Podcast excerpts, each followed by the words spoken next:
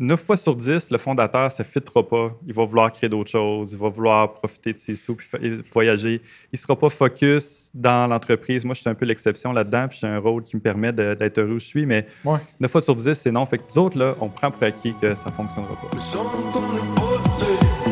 On est le road des samedis soirs, ne clenchons pas les sous J'ai pas un sou avec moi, mais je te parle avec le sourire. Les un coup, on les a fait, je repars avec mes souvenirs. Je continue de vivre cette life jusqu'à mon dernier.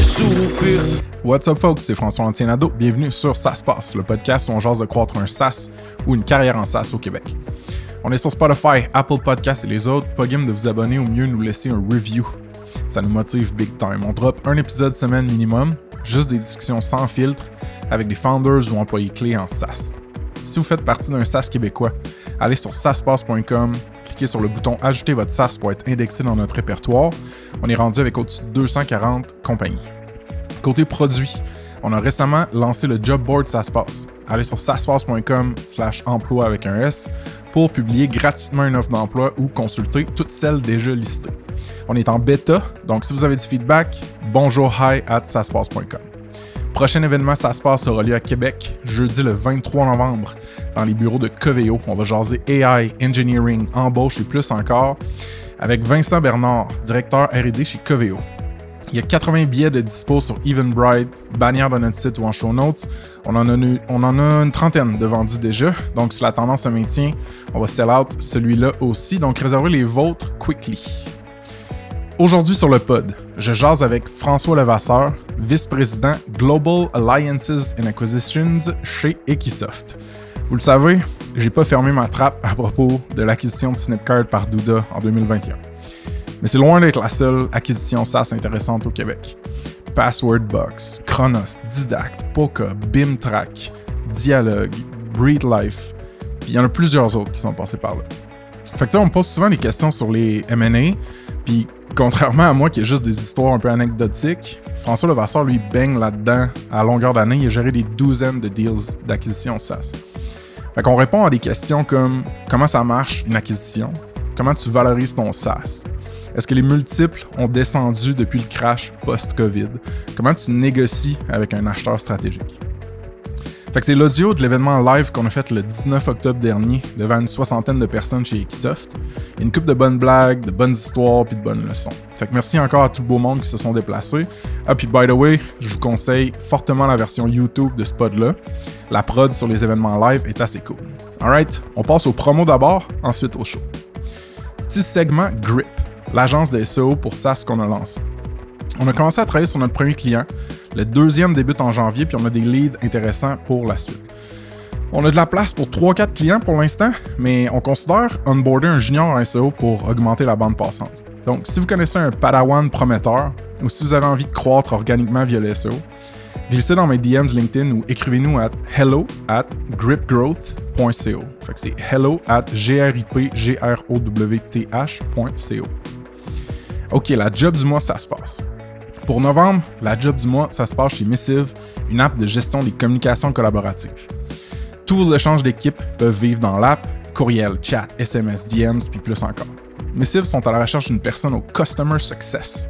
C'est une petite équipe de produits élite dans une compagnie hyper profitable avec une forte croissance. On a utilisé Missive chez Snipcart, on continue de l'utiliser dans notre agence Grip aujourd'hui et même chez Ça C'est de la bombe comme produit poste à combler, sautez là-dessus. Si vous ou une personne dans votre réseau avez le profil, cliquez sur le lien Job du mois dans les show notes ou allez sur saspace.com slash la job du mois sans tirer. Vous allez trouver aussi une entrevue sur la culture de l'entreprise et la nature du poste avec Philippe Lehoux, cofondateur et CEO. Si vous voulez commanditer une des prochaines jobs du mois, genre celle de janvier, écrivez-nous à bonjourhi at ou mes. OK, Spotlight partenaire. Pour novembre, le premier service SaaS en Spotlight, c'est Baseline une firme d'accompagnement et d'implémentation en intelligence artificielle. Baseline, ils ont aidé plusieurs PME et SaaS à prendre le contrôle de leurs données et à intégrer des solutions d'intelligence artificielle pour prendre les meilleures décisions produits et commercialisation. Ils ont une approche no bullshit, ils sont pas mariés à l'IA pour régler des problèmes, ils comprennent vos enjeux d'affaires, rendent vos données actionable, puis vous proposent des solutions incrémentales, le tout en vous rendant autonome.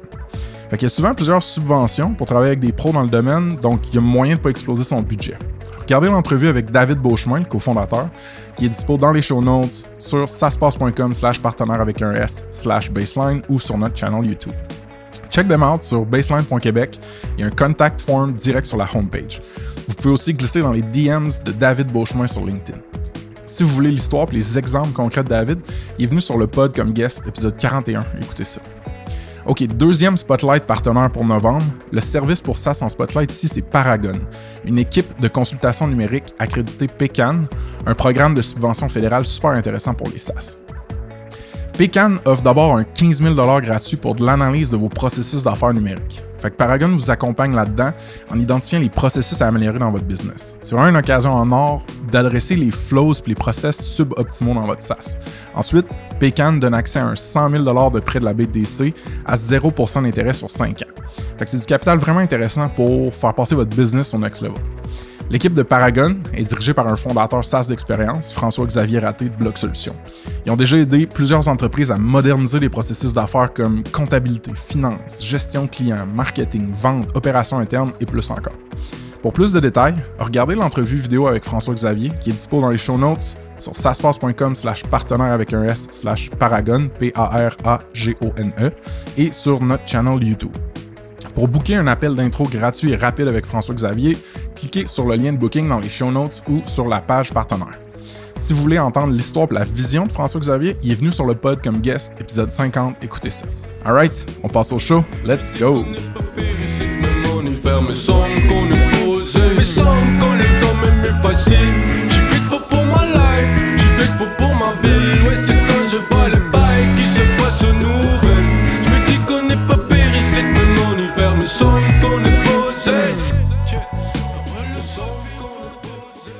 Right. Bon. Bienvenue tout le monde. Merci d'être venu, comme je vous disais avant le rec. Euh, pour commencer ces émissions. ces émissions. Relax, Frank, t'es pas à TV. Euh, pour commencer ces shows-là, j'aime tout le temps ça dire merci au monde qui ont contribué activement à Ça se passe. Fait il y a trois gros merci à dire pour ce mois-ci puis ce show-ci. Euh, le premier merci il va être à Missive.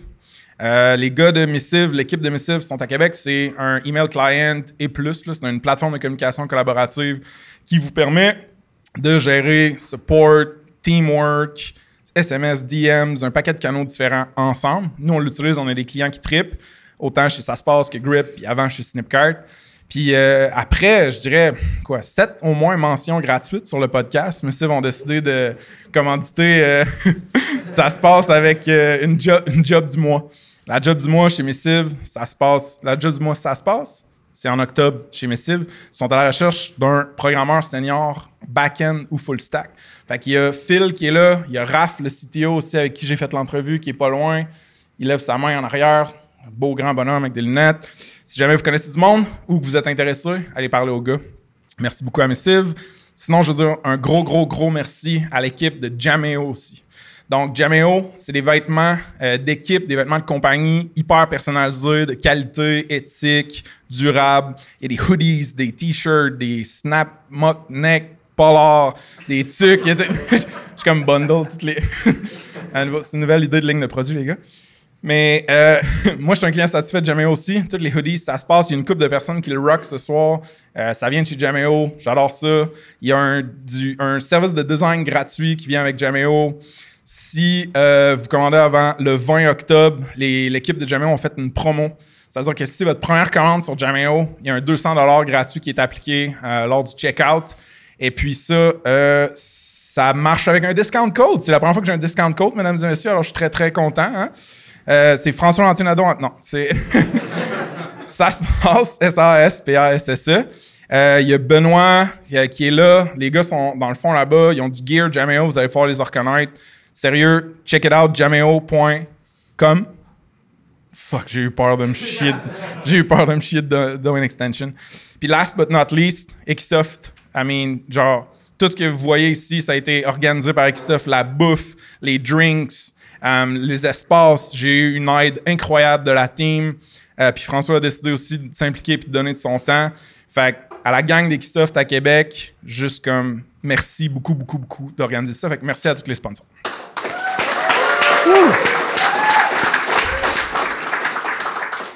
Je pense que tu as oublié un remerciement. remerciement. Oui? Aurais-je oublié Allô? un remerciement? Non, mais euh, c'est de moi. Dans le fond, ce que je voulais dire, merci de m'inviter, mais aussi merci d'organiser ça parce que je- j'en parlais avec quelques-uns ici ce soir, là, mais je me rappelle quand on montait Chronos, j'avais une communauté de- d'entrepreneurs techno de Québec, puis on se soutenait beaucoup, puis je pense que ça s'est perdu au fil des années. Puis t'amènes via Ça se passe, puis via des événements comme ça, cette communauté- communauté- communauté-là. Puis je vois plein d'entrepreneurs euh, de, de logiciels euh, SaaS qui, euh, que je connais pas, une nouvelle génération.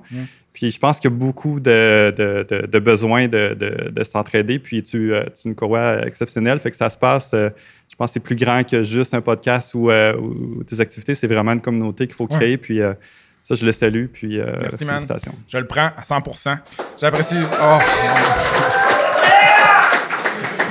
All right, le premier, il n'y a plus d'applaudissements à faire jusqu'à la fin. Euh, on commence ça, c'était show-là, mon gars. Let's go. François Levasseur, Prés- vi- vice-président aux acquisitions et fusions chez Equisoft. J'ai-tu dit le titre de la bonne façon? Euh, acquisition et partenariat, oui. Acquisition et partenariat. Exact. Tu te rappelles-tu comment on s'est connus? Oui. Tu me l'as rappelé tantôt, mais euh, Comment il faut pas que ça je suis un professionnel, laisse-moi aller. Euh, non, non, on s'est connus il y a longtemps. Dans le fond, c'est qu'il y avait une entreprise de Québec euh, qui avait lancé un produit qui s'appelait Snipcart. Puis je connaissais un peu les gars de Spectrum qui étaient derrière la plateforme. Puis tu sais, j'avais aucun doute que le logiciel allait être sur la coche, puis tout ça. Mais pour qu'un logiciel SaaS fonctionne, surtout quand tu fais des clients à l'international, ça prend des gars d'SEO, des gars qui ont, qui ont ce, talent-là, puis cette expertise-là. Puis quand tu es arrivé, je dis, OK, là, tout est là pour que ça lève. Puis euh, j'étais curieux de rencontrer euh, qui tu étais, parce que je te connaissais un peu de réputation, puis je voyais ce que tu faisais. Puis euh, j'ai dit, faut que j'aille y parler pour, pour voir c'est quoi son mindset, puis comment il, il- il travaille le SEO chez, chez Snip. Puis euh, voilà, euh, des années plus tard, on, on se retrouve sur un podcast ensemble. puis, euh, En fait, je me rappelle, pour être 100% euh, honnête, ça a été un des moments dans ma carrière où mon syndrome de l'imposteur était à son apogée.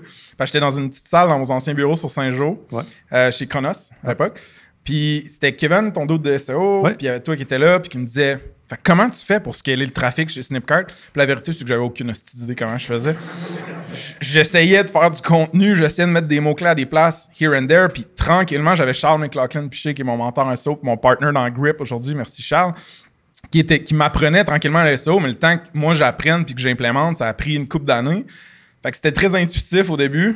C'est devenu un système, c'est devenu un skill, puis tu sais, on a scalé la compagnie avec ça, mais c'était pas facile pour moi d'essayer d'expliquer comment je fais alors que j'avais aucune idée. ça marchait, il faut voir, parce qu'on le voyait de l'externe. Puis souvent, c'est ça. les- tu dois te faire valider par un peu l'externe pour enlever le syndrome de l'imposteur. Ouais, mais moi, j'étais un bon compteur d'histoire dude. Fait que de l'externe, ça paraît souvent. tu m'as bullshité pendant toute notre rencontre. OK, c'est bon à savoir. Euh, François, tu veux-tu nous faire un mini recap de ton parcours qui t'a amené jusqu'ici pour qu'on ait un highlight de ta carrière, ce qui t'a amené là? Oui, ben dans le fond, là, je suis en charge des acquisitions chez Ecosoft, qui est une compagnie, on va en parler un peu tantôt, euh, d'une envergure internationale, mais canadienne. Puis, euh, je viens pas du côté business, moi, je viens du côté plus technique. Donc, j'ai commencé comme probablement plusieurs d'entre, vous ici, là, euh, en informatique, avec une passion pour le développement logiciel, la réseautique, euh, téléphonie IP. J'étais aussi un hacker du côté White Hat. Euh, ouais, ouais. Puis, euh, puis j'avais aussi des valeurs. Puis, assez jeune, même à 14-15 ans, je savais que je voulais vivre selon certains principes de vie, comme, bon, toujours apprendre, euh, toujours. le travail, c'est important pour moi, puis l'indépendance. Puis l'indépendance vient aussi par l'indépendance financière. Fait sais, rapidement, je savais que je n'allais pas être employé là, toute ma vie. Donc, euh, dès l'âge de 15-16 ans, j'ai commencé à faire des petits logiciels que je vendais en ligne. Fait que là, ça se vendait pas. Une vente en Australie, une autre vente à gauche et à droite. Puis quand le web transactionnel est arrivé, euh, j'ai commencé à faire des sites web qui ont commencé à générer des sous. Donc, j'ai appris avant le, le SEO, Le SEO. le SEO. Puis j'ai commencé à générer du trafic, puis à générer des, euh, des sommes en ligne. Puis euh, fait que j'aimais ça. Puis après mes études, j'ai rencontré euh, trois personnes. euh, puis on a fondé une compagnie de- d'analyse de, données pour les logiciels de gros systèmes téléphoniques. Fait que encore du côté technique, j'ai touché un petit peu à l'entrepreneuriat, puis je me suis joint à Chronos en 2004. On a développé des plateformes pour les conseillers en sécurité financière. De fil en aiguille, j'ai un peu laissé aller le côté technique pour le côté vente, stratégie, direction, euh, pour éventuellement me joindre à Ecosoft et tomber dans, dans le monde euh, du M&A. Deux choses. Premièrement, que tu aies des valeurs aussi bien définies à 14 ans, ça m'impressionne. Moi, mes valeurs, c'était d'essayer de fumer le pot le moins cher possible. fait que, Euh, mais deuxièmement, je me demande un peu plus sérieusement si ça te manque de coder et de te salaire les mains des fois aujourd'hui ou tu es comme ailleurs à plein de. Ah, c'est tellement une bonne question. Honnêtement, là, puis sérieux, je réfléchis beaucoup à ça. C'est comme des phases dans la vie. J'ai une phase euh, très technique, une phase entrepreneuriat, puis, euh, puis là, j'ai. Bon, on, on, chez Ecosoft, on, s'amuse, il y a des défis exceptionnels, mais des fois, je pense, moyen-long terme, est-ce que. Tu sais, coder, là, oui, je m'ennuie, puis je code des fois la fin de semaine euh, plus en Python, là, donc c'est le fun, puis c'est comme simple. Mais, tu sais, travailler dans, de l'abstrait, donc des transactions financières, donc sur papier, tu crées de la valeur, ou travailler sur des logiciels où tu codes, mais tu ne peux pas toucher, sentir, goûter ce que tu fais nécessairement. Puis, euh, fait ce qui me manque, c'est pas tant faire du code, c'est plus de dire peut-être qu'un jour, après ma carrière, avoir une entreprise où je crée quelque chose qui, qui est tangible. Dominic Brown a fait ça avec euh, Chocolat Favori. Il y a François Lambert qui a fait ça avec le sirop d'érable. Ça, ça m'inspire beaucoup. Je me dis un jour. Presque la compote de pommes. la compote de pommes, c'est pas l'érable, mais pas au chocolat non plus. Là, je trouve quelque chose à gingembre. C'est très cool, man. C'est drôle, c'est un pattern que j'ai vu chez certains professionnels tech, entrepreneurs tech de. Hey man, je tripe à avoir un hobby ou quelque chose d'autre qui est matériel, qui est dans le monde physique, que je peux voir, toucher concrètement.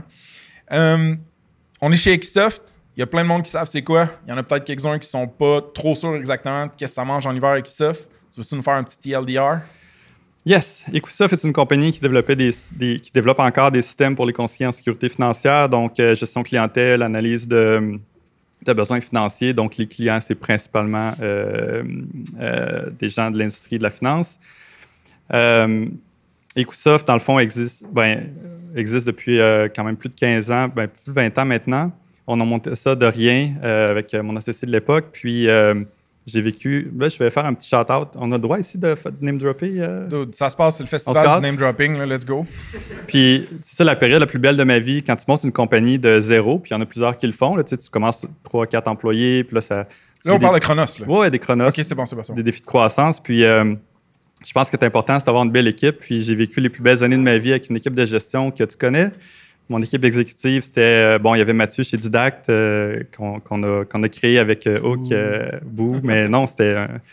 Après ça, j'avais Émilie au marketing qui est là ici, avec qui tu as travaillé. Il y avait Marie-Christine qui est encore ici, Christine, un CFO avec Pascal qui était exceptionnel. Puis, puis évidemment, la perle des perles, Claudia, avec qui tu as travaillé aussi, qui est ici ce soir. Claudia m'a aidé beaucoup. Claudia sur le podcast, si ça vous intéresse. Émilie aussi, Mathieu aussi. Fait qu'à guess que mon but, c'est juste de suivre Frank, pogner le monde comme invité pour aller sur le euh, non, non, mais écoute, c'était une période exceptionnelle. C'était le.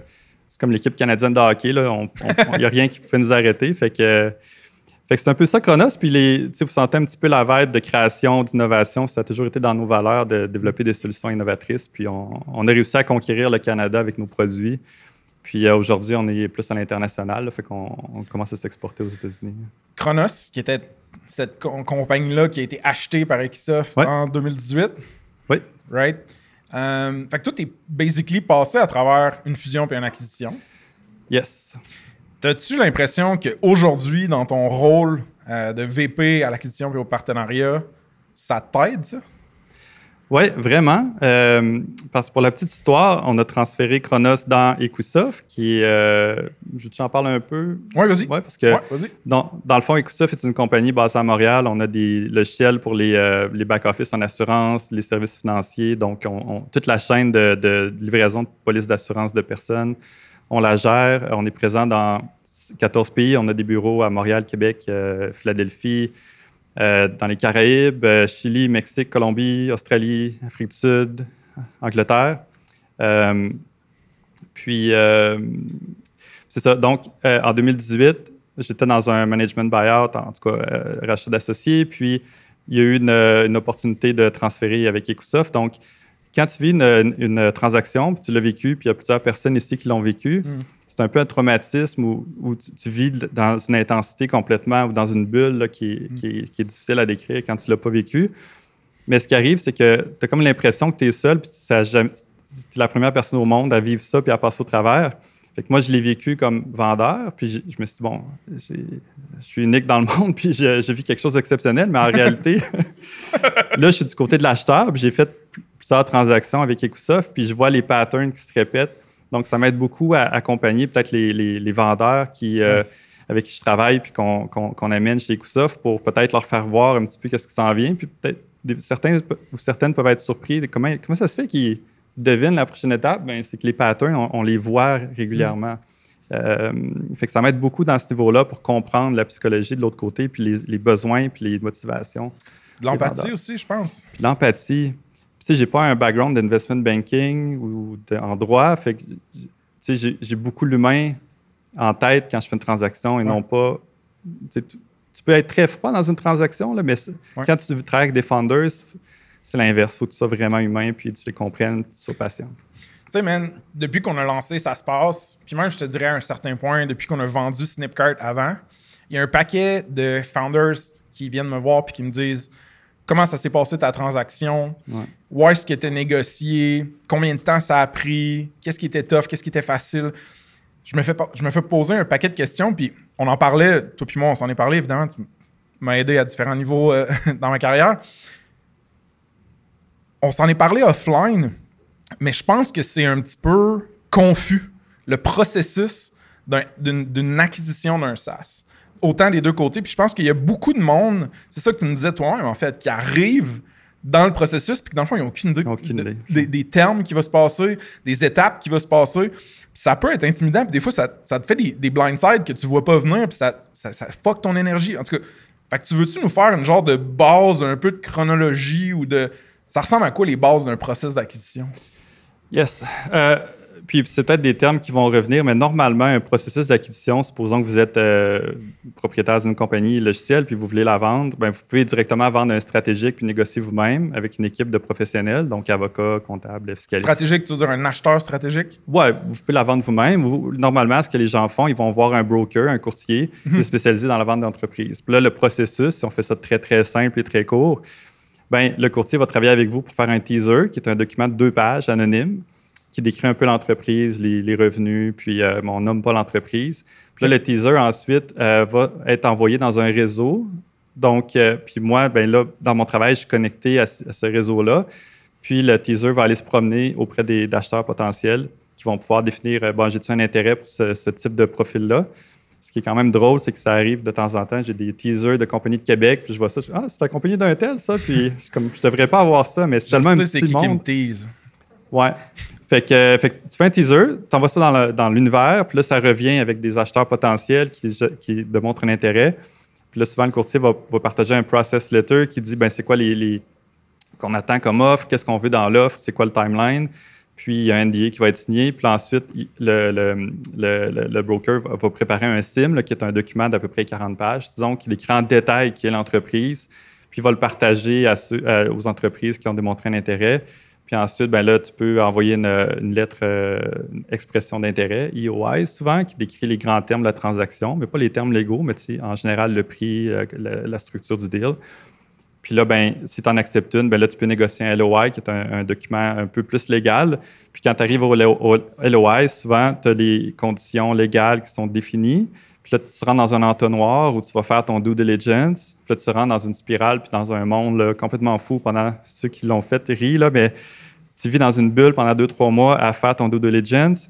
Puis à la fin, tu négocies ce qu'on appelle le SPA, qui est le Share Purchase Agreement, qui est le document final au closing que tu vas signer, puis qui va officiellement transférer l'entreprise ou les actions dans, dans les mains de l'acheteur.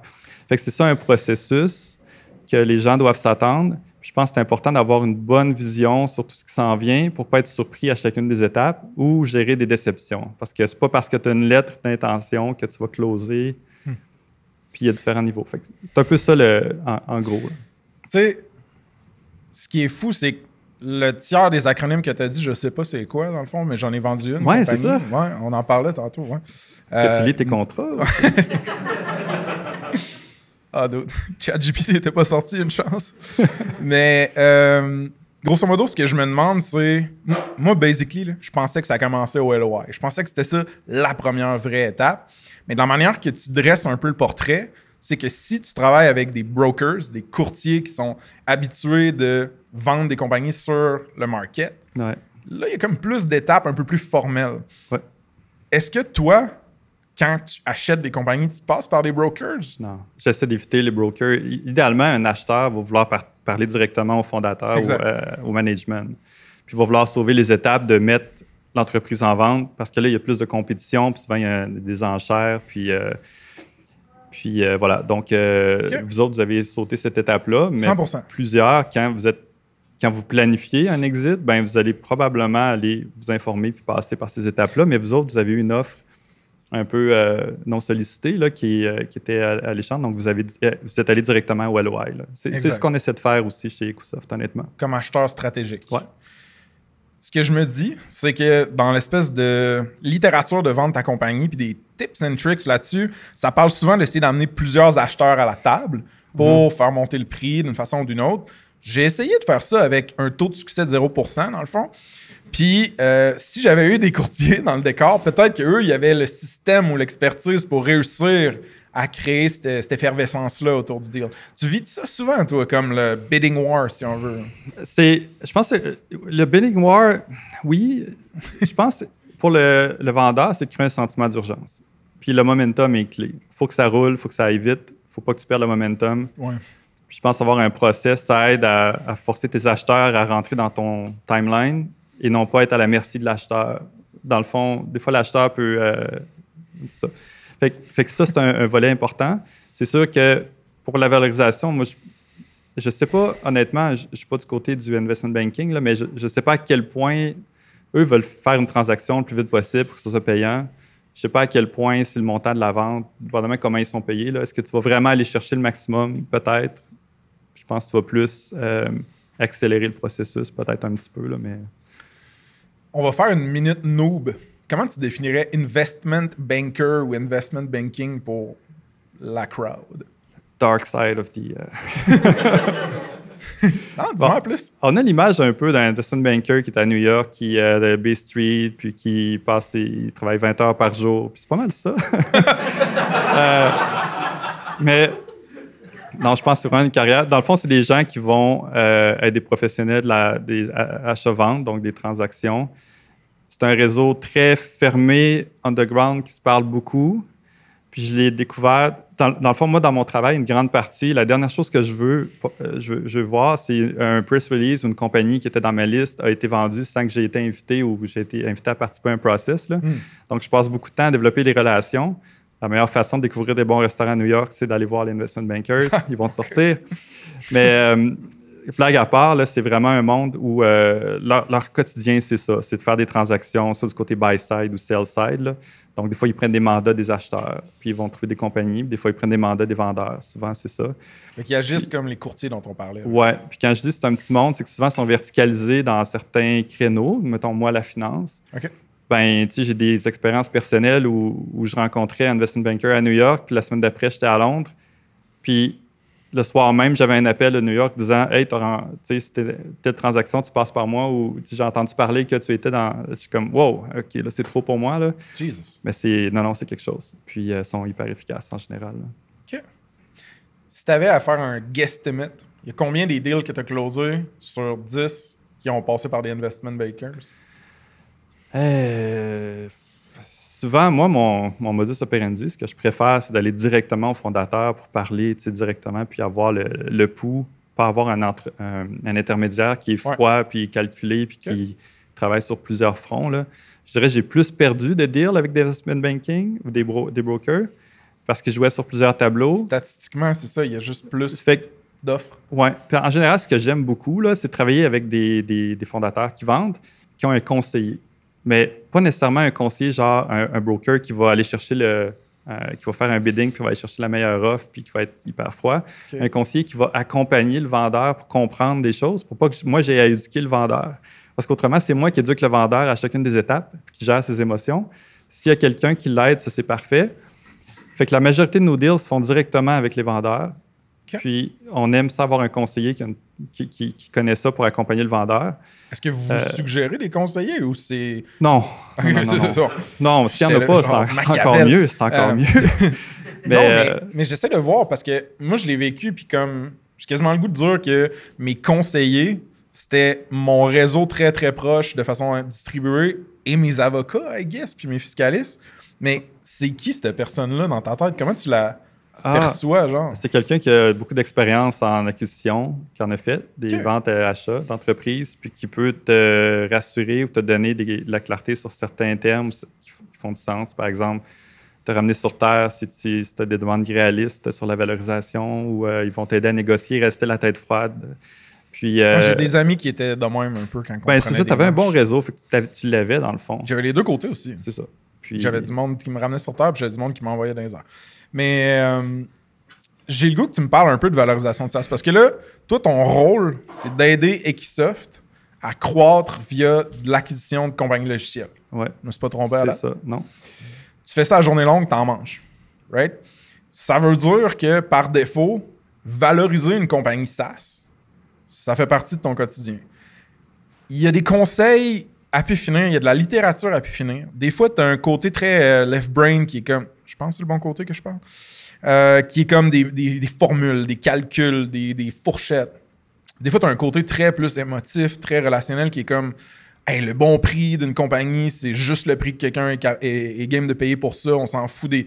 des... Fait c'est-tu un art, une science entre les deux? Comment tu valorises une business, SaaS?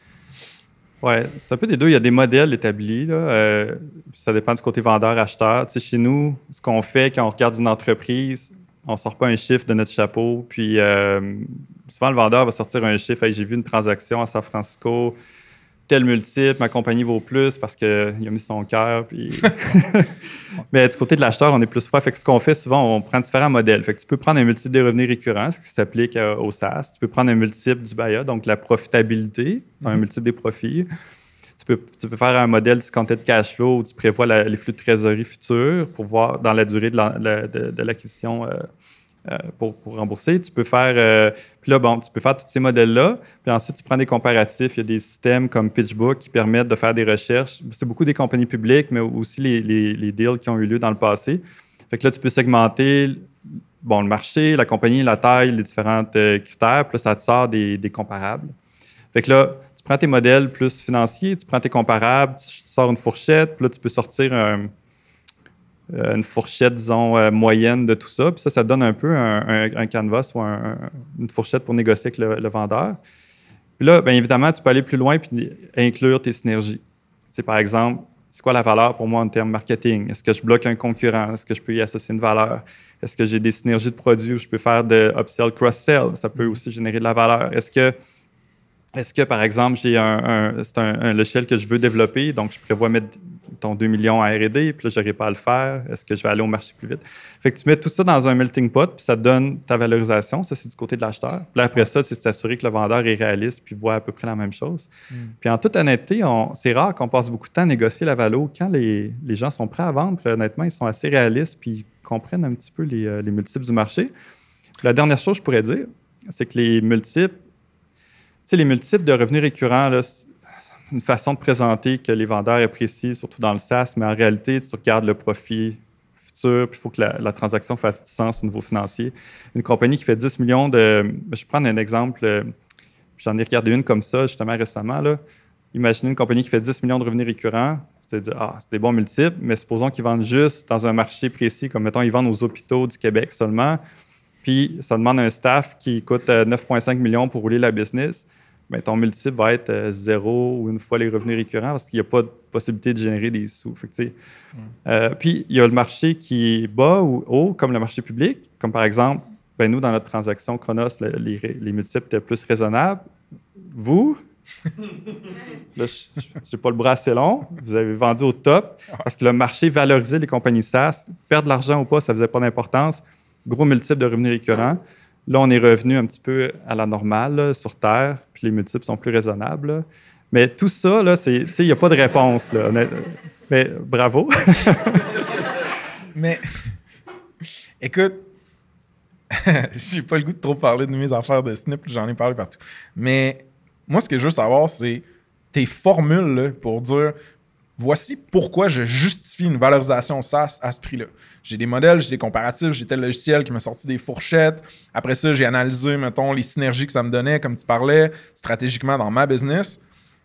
À quel point tu es transparent là-dessus quand tu met un chiffre sur la table pendant le deal? Est-ce que tu l'expliques? Est-ce qu'on te demande de l'expliquer? OK.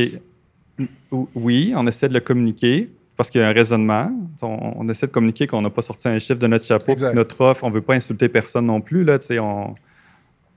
L'idée, c'est de payer le prix juste, puis on sait qu'on a fait une bonne transaction, quand on a l'impression d'avoir payé un peu trop cher, puis le vendeur a l'impression de ne pas avoir vendu assez cher. Souvent, tu es dans le sweet spot. Là. Mais euh, on l'explique, mais ce que je fais des fois, c'est que je peux partager des, des rapports. Tu sais, mettons, rapport de marché. Là.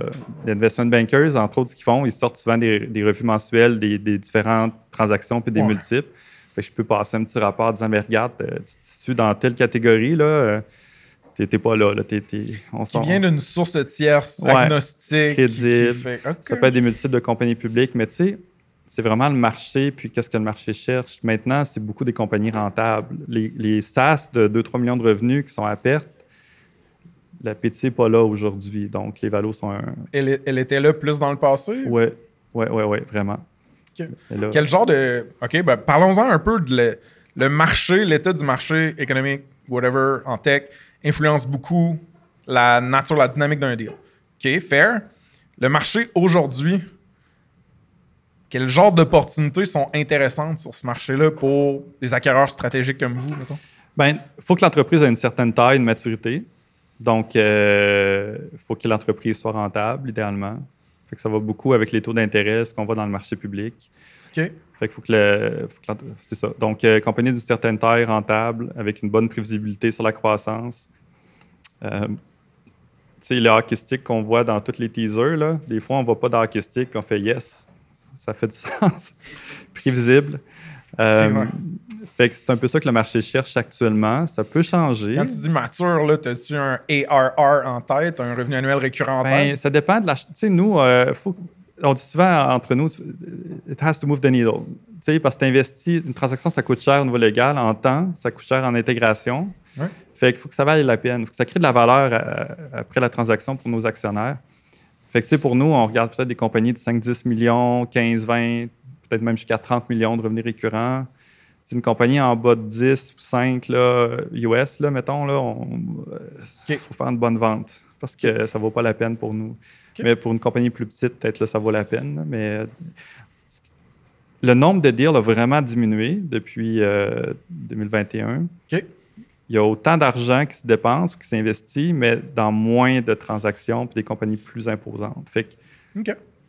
puis, c'est ça. Donc, euh, Vois-tu ça comme un peu une consolidation de certains plus gros joueurs puis de part de marché? un retour sur Terre, Retour sur Terre? OK. sur les valos. OK. Euh, euh, consolidation, je pense que les, les investisseurs sont prudents. Les firmes de VC, puis j'en parlais encore ce soir, c'est drôle, hein, mais ça valide un petit peu, mais les firmes de VC euh, se se débarrassent de tout ce qui n'est pas rentable ou qui ne donne pas les résultats. Fait qu'on voit beaucoup de startups qui sont délaissés par les VC, ils ne sont pas capables de lever des fonds. Avant, honnêtement, tu pouvais lever 10-15 millions avec un PowerPoint de 6 pages. Là. Ouais. Maintenant, il faut que tu te lèves de bonheur. Il y a de l'argent. C'est une belle entreprise. Tu es capable de prouver que tu délivres. Tu vas, tu vas mon- tu vas trouver de l'argent. Mais euh, moi, je dirais plus euh, revenir sur Terre. Là. On a vécu, je pense, peut-être une petite bulle techno. Là. Ouais, une bonne bulle. Ouais? Pas rien que techno. Euh, tu parles de rentabilité, right? Tu parles de que c'est un critère qui t'évalue quand tu achètes une compagnie, puis que c'est de plus en plus important sur le marché d'aujourd'hui, puis on, entend, on, entend, on, a, on en a entendu parler beaucoup. Il y a une autre affaire que moi j'ai entendu parler beaucoup dans les dernières mois, années, mettons, après le buzz COVID, c'est la Rule of 40, la règle de 40. T'es-tu game d'expliquer un peu à l'audience c'est quoi? Oui, la règle de 40, c'est que ta croissance ou ta profitabilité doivent donner un total de 40. Donc, euh, 20% de croissance, 20% de rentabilité. Fait que c'est une 40 règle- ou plus, mettons. Ouais. C'est une règle du pouce pour euh, définir la santé d'une entreprise. ou C'est un bon target, un KPI que tu peux avoir. Là. Est-ce que c'en est un clé pour toi ou pas vraiment? Ben, après coup, ça, tu sais, c'est sûr que c'est un bon, c'est un bon KPI qu'on a. On est, si on peut rentrer dans ce modèle-là, c'est parfait. tu sais. En tant qu'acheteur, je ne regarde pas le- la cible comme étant ils doivent cocher la règle du 40. Ce qu'on regarde beaucoup. Puis, tu sais, je, pense que quand, quand on est vendeur, il faut comprendre la psychologie de l'acheteur aussi, puis ses Ouais. intérêts. Mais tu de notre côté, si, on, si, mettons, on cherche la croissance, on ne va pas acheter une compagnie qui va ralentir notre croissance parce que là, on diminue, on, on nous impacte négativement après la transaction. Si on cherche la rentabilité, on ne va pas acheter une compagnie qui nous affecte négativement sur la rentabilité, fait qu'on la regarde plus après dans son ensemble plutôt que unitairement, les règles de 40, c'est plus on veut augmenter les revenus récurrents, la croissance, ben, est-ce que l'entreprise a un taux de croissance plus élevé que la nôtre? Fait que ça nous tire vers le haut, ça ne nous tire pas vers le bas. c'est comme ça qu'on la voit un petit peu. Fait que tu l'imbriques un peu dans vos propres stratégies. Ouais. Euh, ben, parle-moi-en d'ailleurs de ça, genre, Equisoft, c'est quoi un peu votre thèse d'investissement, votre thèse d'acquisition, excuse? Yes. Euh, peut-être avant de mettre en place, il y a différents types d'acheteurs. Il y a des sociétés de portefeuille comme Constellation, qui, euh, Harris, qui sont, eux, leur modèle d'affaires, c'est d'acheter des compagnies avec modèle récurrent, puis c'est très comptable, très financier, puis ils achètent les compagnies pour la vie, puis ils vont générer un cash flow. Il y a des private equity, par exemple, qui vont plus faire une acquisition pour faire un flip dans 5 à 7 ans. Donc, ils veulent doubler, tripler la taille, puis ensuite faire un exit. Un acheteur stratégique a différents, euh, différents modèles. Pour Ecosoft, dans le fond, on a comme une matrice où on regarde chaque transaction, chaque euh, opportunité, bon, c'est quoi les revenus, le marché, le nombre de clients, la rentabilité, la croissance, euh, type de produit, etc., etc. Puis ça nous donne un petit peu un score. Puis dans les, drivers, plus spécifiquement au niveau de la thèse d'acquisition, ben ça bouge d'année en année, mais pour l'instant, mettons, sur un, spectre, là, ça peut être, on, cherche des euh, nouveaux produits dans nos marchés existants. Donc, un produit complémentaire dans les marchés où on est déjà présent. Fait que là, ça donne beaucoup de cross-sell, up-sell, ça donne beaucoup de, de synergie.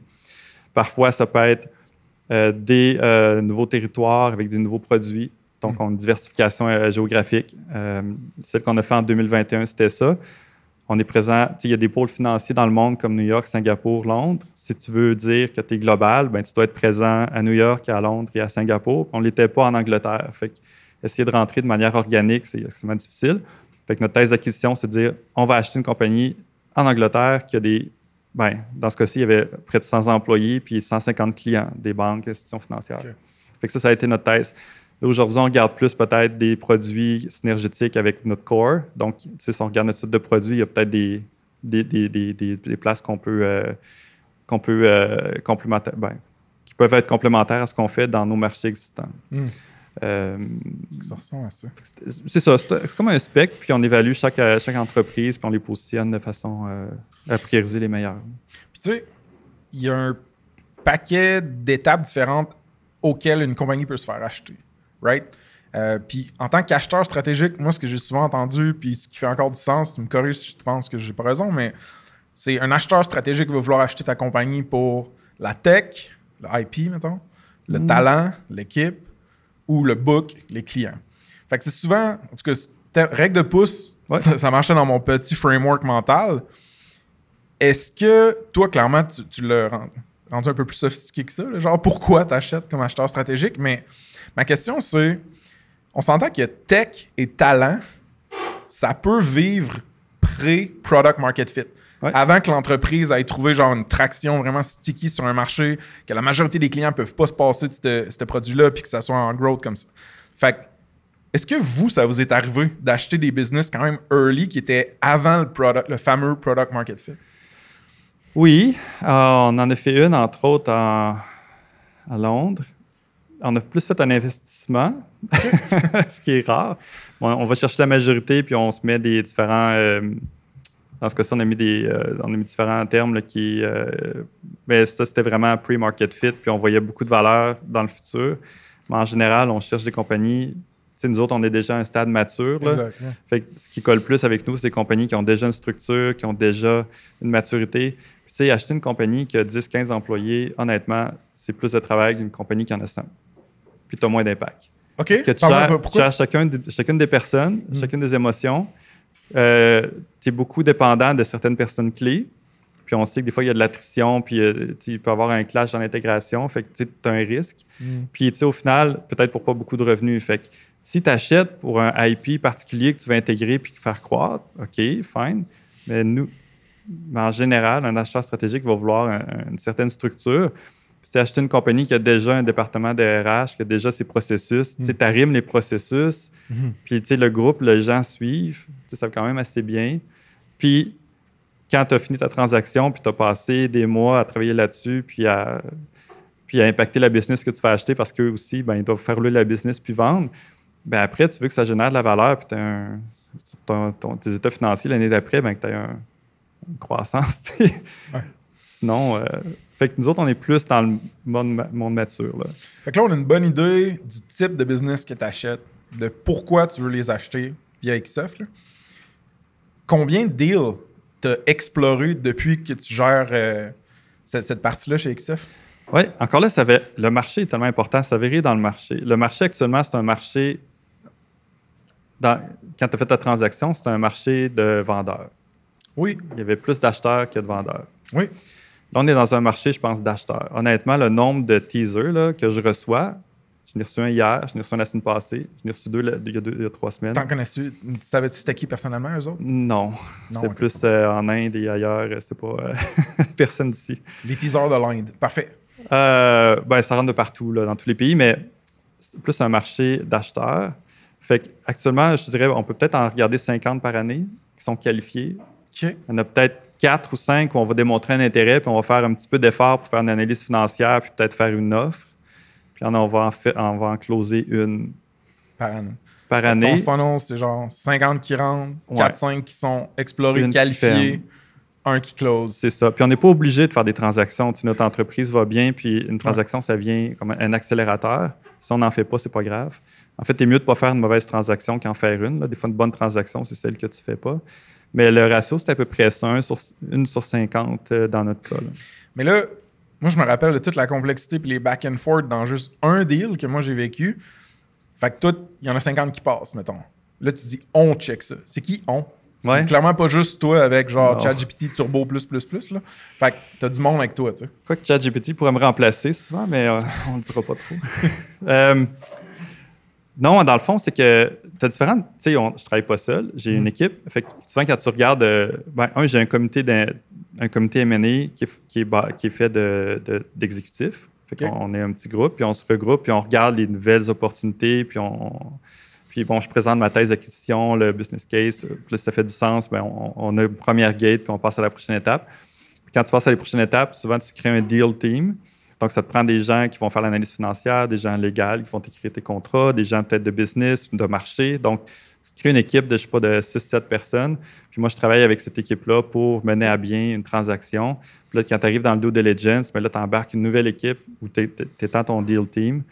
Puis, euh, puis quand tu closes, ben là, tu as une équipe d'intégration qui prend la, le relais. Là, mais c'est environ une équipe de 6-7 personnes avec euh, différents, euh, différentes étapes dans le processus. Là. Plus que tu avances, plus tu investis du temps, puis plus tu amènes des gens pour. OK. Fait que c'est ça, ta team, ton, ton, ton, organisation qui te permet de cruncher à travers 50 deals potentiels. Ben, ben c'est ça, j'ai des outils. là. J'ai des fichiers, des, des outils, des, des, formules. Fait que là, je peux cruncher pas mal. Puis, euh, ben, personnellement, ce que je fais, je fais un executive summary de, mettons, deux pages, puis je présente ça à mon comité exécutif, ben, mon comité d'investissement. OK. Mais j'ai déjà comme préqualifié selon les critères qu'on s'est entendus au départ. Donc, euh, évidemment, on passe pas beaucoup de temps. Souvent, des, des fois, je peux en présenter 4-5, puis. C'est non, non, non. Euh, ça vite. va vite. Oh, ouais. oui. Puis un qui close sur 50, mettons, dans une année, tu considères-tu que c'est un ratio sain? Tu sais, moi, j'ai aucun référent dans l'industrie, genre, je suis curieux.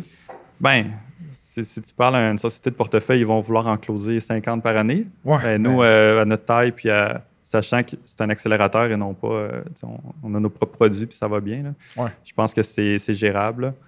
Euh, deux, peut-être, c'est gérable aussi, mais euh, une, je pense que c'est un bon ratio là, pour nous. OK. Puis, dans le fond, ça coûte du cash acheter des compagnies? Ouais. Gros statement, Frank. Thanks. T'en as-tu trop? Et euh... Hein? Ah, c'est juste du kombucha, man. Ça fait très longtemps que je ne bois pas d'alcool.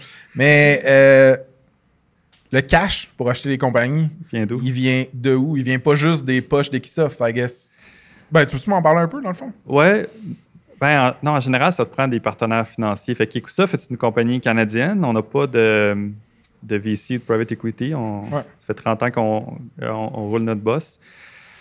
Par contre, on a trois investisseurs institutionnels. Donc, euh, on a Fonds d'action, on a DC Canada, puis euh, Investissement Québec qui viennent rentrer. Puis, euh, eux, c'est des partenaires qui ont des poches profondes, puis qui aident les compagnies canadiennes performantes à s'exporter. Le marché canadien, c'est peut-être 20% de notre chiffre d'affaires. On est 80 à l'international. Puis, eux, euh, dans le fond, nous donnent, c'est les bailleurs de fonds qui nous, nous supportent puis qui investissent quand on fait des transactions importantes euh, qu'on ne peut pas payer avec nos liquidités ou avec la dette.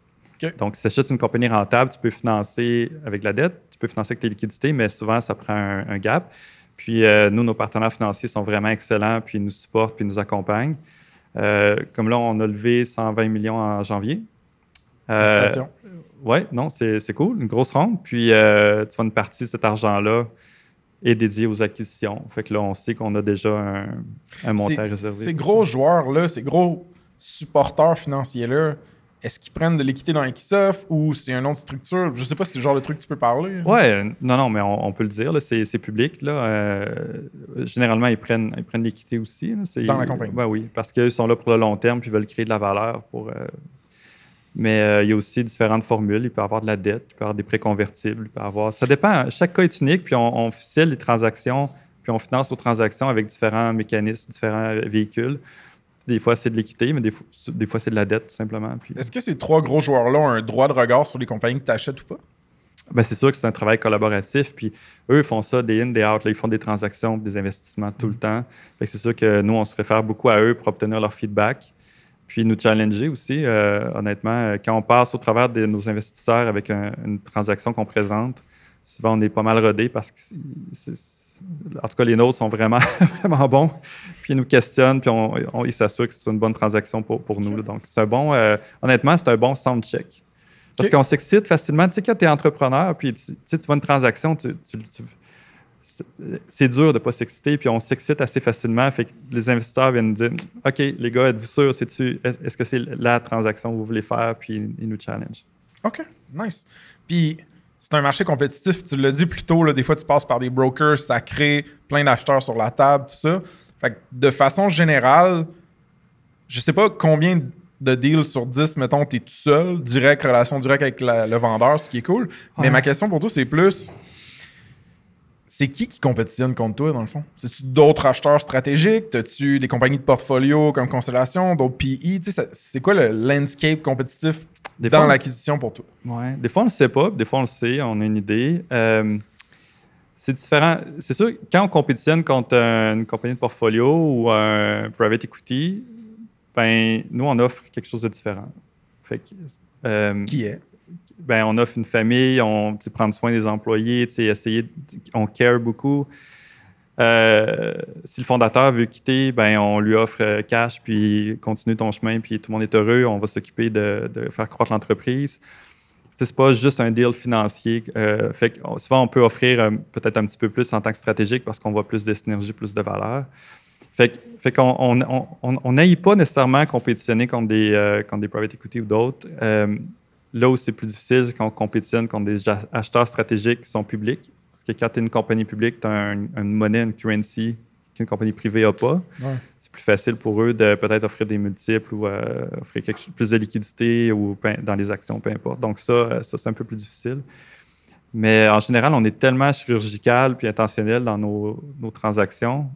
Souvent, on les chasse des années d'avance, les cibles, puis on crée une relation. Fait qu'on essaie d'éviter ça. Puis quand on est dans un processus, ben on, on fait nos choses, puis on- le reste, ça ne nous appartient pas. Ben, c'est ça, tu as dit ça plus tôt, puis ça m'intéressait parce que tu as dit je préfère avoir une relation directe que moi j'approche le founder, Ouais. le vendeur. Euh, comment tu génères ça, ces opportunités-là? Ah. T'es-tu. euh, C'est des années de. de- podcasting, ça se passe? C'est quoi? Y a-tu d'autres choses? Ouais, c'est se- c'est se promener, puis aller voir les gens, puis euh, se présenter. Mais je dire. On dirait que t'es juste en char. Ouais, non, mais. Hey! Compagnie, vente peut-être? Ouais, Non, c'est mais- ça. Euh, non, non, mais tu sais, je suis dans un marché vertical assez niche. On se connaît tous. Je je suis pas juste au niveau canadien, au Québec, au niveau mondial. là, tu sais. Tu connais 1000 personnes, tu connais pas mal tout le monde au monde, puis tu sais où aller cogner, puis euh, les relations, c'est du long terme. Fait qu'on, on- des fois, on y va par partenariat. On travaille en partenariat, on apprend à se connaître, puis le mané pas, puis arrive un événement. Des fois aussi, c'est un peu plus machiavélique, mais on comprend la dynamique derrière une entreprise. Puis là, ben là, tu peux ouvrir une discussion, lancer une offre. Puis là, tu sais que oups, ça va bouillir un peu. Puis tu reviens trois mois plus tard. Puis tu dis, Hey, oui, OK, on est prêt. Des fois, tu attends. ou... mais c'est ça. C'est c'est vraiment relationnel. Comme... C'est le côté machiavélique, je trouve ça drôle. Mais écoute, qu'est-ce qui. euh, Creusons un petit peu sur ce que tu viens de dire. Tu as dit genre, OK, on, on connaît à peu près le contexte d'une entreprise, on peut juste lancer une offre, mettons, puis laisser, laisser ça un peu évoluer, puis quand on revient, le contexte est différent. Ça, c'est-tu un peu une gageure ou un play sur la psychologie des co-actionnaires, des co-founders va venir en. une fois qu'il y a une offre sur la table, ça brasse des affaires. C'est sûr. C'est sûr. Respecter le processus, là. Puis, tu sais, tu ouais, on ne peut pas parler de ta transaction, mais on peut en parler aussi. Mais, on peut en parler. là, vous ouais. attendiez pas d'offre, puis ça a généré Non. des discussions, puis euh, vous avez cheminé, puis bon, c'est Ouais. comme ça. Mais des fois, il faut provoquer les choses un peu. Puis, si le timing est bon pour nous, on, on peut ouvrir certaines discussions, lancer certaines questions. C'est fou, c'est nuancé, subtil. Euh, ben, écoute, parlons- parlons-en justement des réactions que ce genre de mouvement-là dans ton entreprise peuvent avoir. Moi, je l'ai vécu full-on, c'est-à-dire que l'émotivité, l'angoisse, les frustrations, les chicanes, euh, on a passé par tout ça, nous autres, là, à l'interne, les quatre fondateurs, actionnaires. À quel point c'est un gros facteur dans tes transactions quand tu achètes un SaaS, l'émotivité ou la psychologie des fondateurs? Ça dépend tellement. Moi, personnellement, dans mon travail, là, c'est 80% gérer l'émotion, gérer la psychologie, 20% le reste. Mais l'équipe autour de moi, c'est l'inverse. Je, je me rends compte, c'est 80% plus froid, science, modèle, puis 20 émotion. Fait que moi, je bridge le gap un peu entre les deux. Mais c'est clair que quand tu fais une transaction, la personne a travaillé des années à bâtir son, son bébé. C'est. Puis là, je parle quand tu achètes d'un founder, je parle pas des, des- des ventes là, de private equity ou d'autres qui sont très froids, puis c'est comme. C'est juste comptable, là, mais, Mm. mais c'est clairement l'émotion. Puis, tu sais, toi, t'en parles, tous ceux et celles à qui je parle qui ont déjà vécu des transactions, ce que ça brasse, là, Ouais. c'est vraiment, vraiment intense, puis c'est extrêmement émotif. Fait que fait qu'il faut respecter ça, il faut accompagner, puis euh, que tout le monde sorte heureux. Tu sais, dans le fond, on veut que tout le monde sorte heureux d'une transaction. là. C'est c'est le but final. là. Donc, euh, mais quand je parle de processus, c'est que comme je l'ai vécu, ben des fois, je peux comme anticiper des choses, puis en posant certaines questions, ça fait réfléchir les gens, puis tu les laisses maturer, puis tu reviens de... tu sais. Je comprends. Ouais, tu- Mais t'as beaucoup de perspectives aujourd'hui, tu sais. Parce que, un, t'es passé par là, mais deux, t'en as fait un paquet d'autres deals. Ouais. Ouais, puis une chose que j'ai vue, un pattern, qui, euh, je pense c'est bon pour tout le monde qui écoute. Si vous êtes founder, soyez honnête dans ce que vous attendez de la transaction. Je m'explique. Une des pires choses qui peut arriver, puis ça nous est arrivé, c'est que le founder dit l'entreprise, je suis essentiel, euh, euh, je veux rester, je veux créer de la valeur. Ils font miroiter qu'ils sont essentiels et qu'ils veulent rester, mais tout ça dans le but de faire grossir possiblement le, le montant de la transaction, puis aller chercher des minutes de riz, tout ça. Puis, nous, en tant qu'acheteurs, puis je pense en tant que vendeur, pour les employés, puis pour tout le monde, c'est important de le dire. Si vous voulez quitter, puis avoir un chèque, passer à autre chose, puis vous êtes déjà déconnecté de votre entreprise, il faut le dire à l'acheteur, puis on va structurer le deal de cette façon-là. Parce que sinon, on se rend compte qu'après coup, puis là, tout le monde est pris, puis il faut trouver une solution après coup. Mm. Fait que ça, c'est peut-être un, un- un petit truc, ben, un petit truc, un petit conseil du côté de l'acheteur, c'est soyez honnête envers vous-même puis envers l'acheteur pour, euh, pour faire une transaction qui fait du sens pour vous puis qui, qui est gagnant pour tout le monde? Je sais pas, man. On dirait que je suis comme. J'ai l'impression un peu que. euh, Corrige-moi si je me trompe, là, mais mettons. C'est sûr que c'est anecdotique parce que moi j'ai vécu une transaction puis j'étais au cœur de ça, fait que très biaiseux puis tout ça, mais. Mettons que tu dis, hey, moi je suis out, là, tu sais, je veux faire cette transaction-là puis être out. Yes. Quel mes- ça peut pas envoyer des messages mixtes ou pas nécessairement cool à l'acheteur de dire cette personne-là qui a créé cette compagnie-là, qui l'a scalé, qui pourrait peut-être la scaler plus, elle croit plus en cette compagnie-là? Ou genre elle care plus à propos de cette compagnie-là, elle veut plus être là. Tu comprends ce que je veux dire? Oui, mais il y a tellement de façons de tr- structurer une transaction. Puis, est-ce que tu es resté chez, euh, chez Douda? Je pense que tu étais honnête. Tu es un gars super, hyper authentique, transparent, puis tu étais honnête dans, dans ta transaction. Mais je, je veux dire, il y a des gens qui, qui, euh, qui se font. Je sais pas, pas toi, là, mais d'autres personnes que j'ai vues. On ne parlera pas de toi. Euh, C'était pas tout à fait le cas. Fait que Ouais, je comprends. fait que ça impacte. Ça impacte pas vraiment, honnêtement. Parce que. Non, parce que honnêtement, là, puis je vais te dire pourquoi, Dis-moi là pourquoi. c'est que 9 fois sur 10, le fondateur, ça ne fitera pas. Il va vouloir créer d'autres choses, il va vouloir profiter de ses sous, puis voyager. Il ne sera pas focus dans l'entreprise. Moi, je suis un peu l'exception là-dedans, puis j'ai un rôle qui me permet d'être heureux où je suis, mais 9 fois sur 10, c'est non. Fait que nous autres, là, on prend pour acquis que ça ne fonctionnera pas. si la personne nous dit ça fonctionne, bon, on va créer une structure de deal, puis ça va, on va essayer avec toi, mais on prend pour acquis que ça ne fonctionnera pas au départ. Fait que si tu le dis, ben nous autres, c'est déjà pris pour acquis, fait qu'on va juste s'arranger pour que ta vie soit plus simple après. Écoute, je te dirais que depuis justement avant de Snip, lancer ça se passe, je parlais à beaucoup de founders, puis il y en a qui ont exit, qui ont des earn-out, que ce qui fonctionne, c'est de coaster puis de faire son temps, pas nécessairement d'être heureux puis de grandir. C'est triste. Ouais. Ben, c'est triste, mais en même temps, je sais pas, man. Tu t'es où dans ta vie? T'es-tu brûlé de ce que t'as fait avec ta business avant? Tu viens-tu d'avoir euh, trois nouveaux enfants qui ont popé en triplet? Puis tu te dis le earn-out, puis les bonus, puis les menottes dorées, je vais me les craquer pendant trois ans, je vais faire la job qu'il faut que je fasse, puis après, je ferai d'autres choses. Tu sais, ça peut pas être légitime comme décision, tu penses? Ça peut être légitime. Je dis juste, c'est peut-être pas la seule façon de faire. Souvent, c'est le mode par défaut qu'on pense quand on vend, mais je dis juste, c'est pas la seule façon de procéder, puis qu'il n'y a pas tant d'imp... Il faut juste voir les deux côtés, puis prendre une décision la plus alignée avec ce où on est dans notre vie, puis ses valeurs. Puis... Mais ce que je vais faire là, dans le futur, c'est que le monde qui en achète beaucoup, qui en a acheté beaucoup de business, comme toi, que je vais rencontrer, je vais essayer de voir si la majorité pense comme toi à ce niveau-là, tu comprends? Ouais, ouais. De genre, s'il est pour partir, j'aime mieux qu'il me le dise tout de suite. Si elle est pour partir, j'aime mieux qu'elle me le dise tout de suite. Puis pourquoi? Parce que c'est vraiment quelque chose que, dans le fond, j'ai pas d'exposition à ça. Fait que, je, je sais pas. Le côté acheteur, du moins. J'ai genre, toi. non, non, mais c'est très beaucoup pigote, là. Genre, je t'apprécie, je te respecte. J'ai pas rien que toi. je sais pas comment sortir de ça. Je sais pas. L'autre sujet. Prochaine question. Euh, d'ailleurs, on a parlé des fondateurs qui, 9 fois sur 10, stick pas après une acquisition. Euh, clairement moi, j'en suis l'exemple.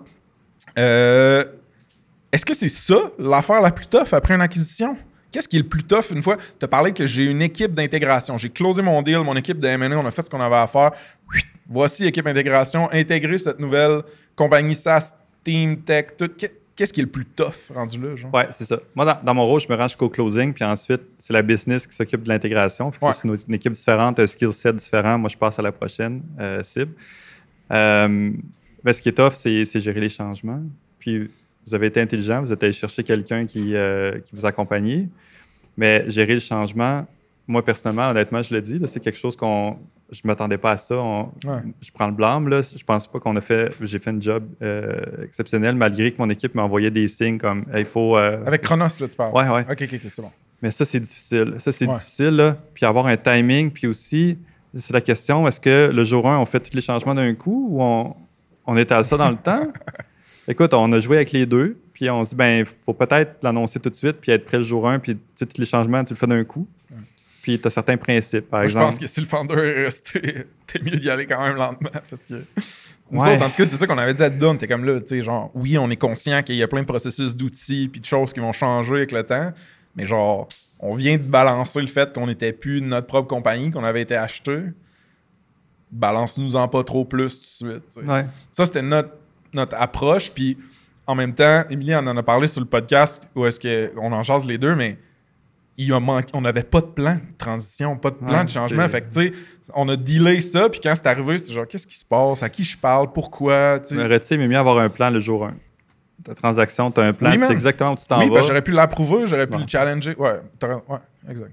Je sais que j'ai raison. Il dit Hey, Junior. euh, j'ai le goût que tu me parles du comment dire? Ah, on parle de quoi? Ben, j'ai le goût, parce que là, on a beaucoup parlé du côté acheteur, parce que c'est ton expérience des. des, combien, ça fait combien de temps que tu étais avec, euh, avec XF, pardon? Cinq ans. Cinq ans? Ok, je pensais que c'est plus loin que ça. Non. Le temps passe vite. Puis, les, les, les vendeurs, comme moi j'ai été, par la force des choses, je suis devenu vendeur de ma compagnie. Je voulais pas la vendre, mais je l'ai vendue. Puis il y a beaucoup de monde dans mon réseau qui sont dans cette position-là, ou qui se font approcher, donc ils deviennent vendeurs par défaut, euh, par la force des choses, ou ils considèrent, OK, je suis rendu à une étape de maturité dans ma carrière, ma croissance d'entreprise, peu importe, je veux vendre ma compagnie. Ma question est assez simple, c'est, as-tu des conseils pour des founders ou des gestionnaires SaaS qui veulent vendre? Ben, clairement, être bien accompagné, être prêt. On en a parlé beaucoup dans le podcast actuel, euh, certains trucs au fil du temps. Tu sais, une fois que vous avez décidé comment vous voulez la vendre, puis vous êtes bien accompagné, puis vous vous lancez un processus ou non, peut-être vous allez euh, développer des relations avec des acheteurs stratégiques, puis lever un flag. Hey, je suis prêt. Tu sais, comme moi, par exemple, mm. j'avais déjà deux, trois acheteurs stratégiques, j'avais déjà une, relation. Euh, Pour Chronos. Ouais. Comme ça, si jamais un jour ça arrive, ben, tu as des gens qui parlent qui te connaissent. Euh, mm. Fait que, il y a différentes façons de vendre. Ça peut être opportuniste, ça peut être plus intentionnel. Mettons, on passe ça. Là. une fois que tu as une offre, je remarque que les vendeurs regardent beaucoup le prix, qu'est-ce qui va rentrer dans mon compte, puis laissent tomber tout le reste. Mais le document, là, il y a six pages. OK, c'est quoi tout le reste? c'est quoi tout le reste? Fait que ça, au début, là, tu mets, bon, purchase price. Fine. Il faut lire ensuite. il y a de l'escrow, il y a des représentations garanties, il y a peut-être des earn-out, il y a peut-être il y a différentes choses. Il y a, il y a peut-être des rollover shares, donc des, une partie des, euh, du montant de la vente va être roulé en action comment ça fonctionne? Faites votre due diligence. L'acheteur va faire un due diligence. Ben, vous avez le droit de faire un due diligence. Demandez à l'acheteur, sur moi tes états financiers, je veux voir ta convention d'actionnaire, je veux. Puis là, soyez accompagné pour euh, s'assurer que tout est bien ficelé. Euh, puis, je pense que les vendeurs font pas assez ce travail-là ou, ne sont pas assez insistants auprès de leurs conseillers pour dire est-ce qu'on comprend bien toutes les clauses? Parce que ça peut être matériel. Tu sais, si tu as un escrow, donc souvent quand tu fais une vente, tu n'as pas nécessairement 100% du cash dans ton compte le, lendemain. Il y a un montant qui est retenu. Puis ça, ben, c'est quoi les mécanismes pour libérer le montant? Est-ce que est-ce que c'est un holdback, un C'est des termes techniques, là, légaux, mais il faut s'intéresser à ça. Je m'excuse d'interrompre, mais ça, ça me donne le goût de me lancer la tête dans le mur, tu comprends? Ben, Genre de penser à ces affaires-là. Fait que ce que tu conseilles, c'est d'avoir des bons avocats, mettons, qui peuvent le faire pour toi ou comme. Oui, une bonne équipe, puis porter attention à ça. Là, c'est... Le prix de la vente, c'est une chose, mais il y a tout le reste ensuite. Là, puis ouais, ma blonde est avocate, puis elle trouve que je suis un peu trop YOLO avec les contrats en général dans la vie. Clairement, non. euh... J'essaie de penser, tu sais, nous autres. Ouais. Moi, je pense qu'on était bien. On a juste été chanceux dans comme.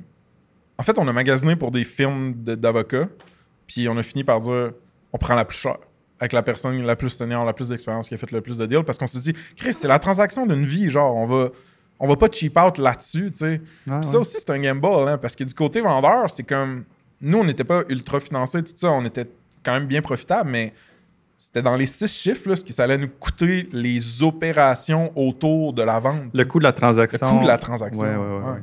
Ça, tu prépares-tu les, fondateurs un peu avec ça? Tu leur dis-tu, tu sais, ou tu t'attends à ce qu'ils l'apprennent eux autres mêmes? Non, tu veux leur donner quand même. Tu leur donnes un timeline. Voici à quoi s'attendre, ce qui va se passer. Là. Euh, je leur dis pas combien ça va leur coûter en frais d'avocat.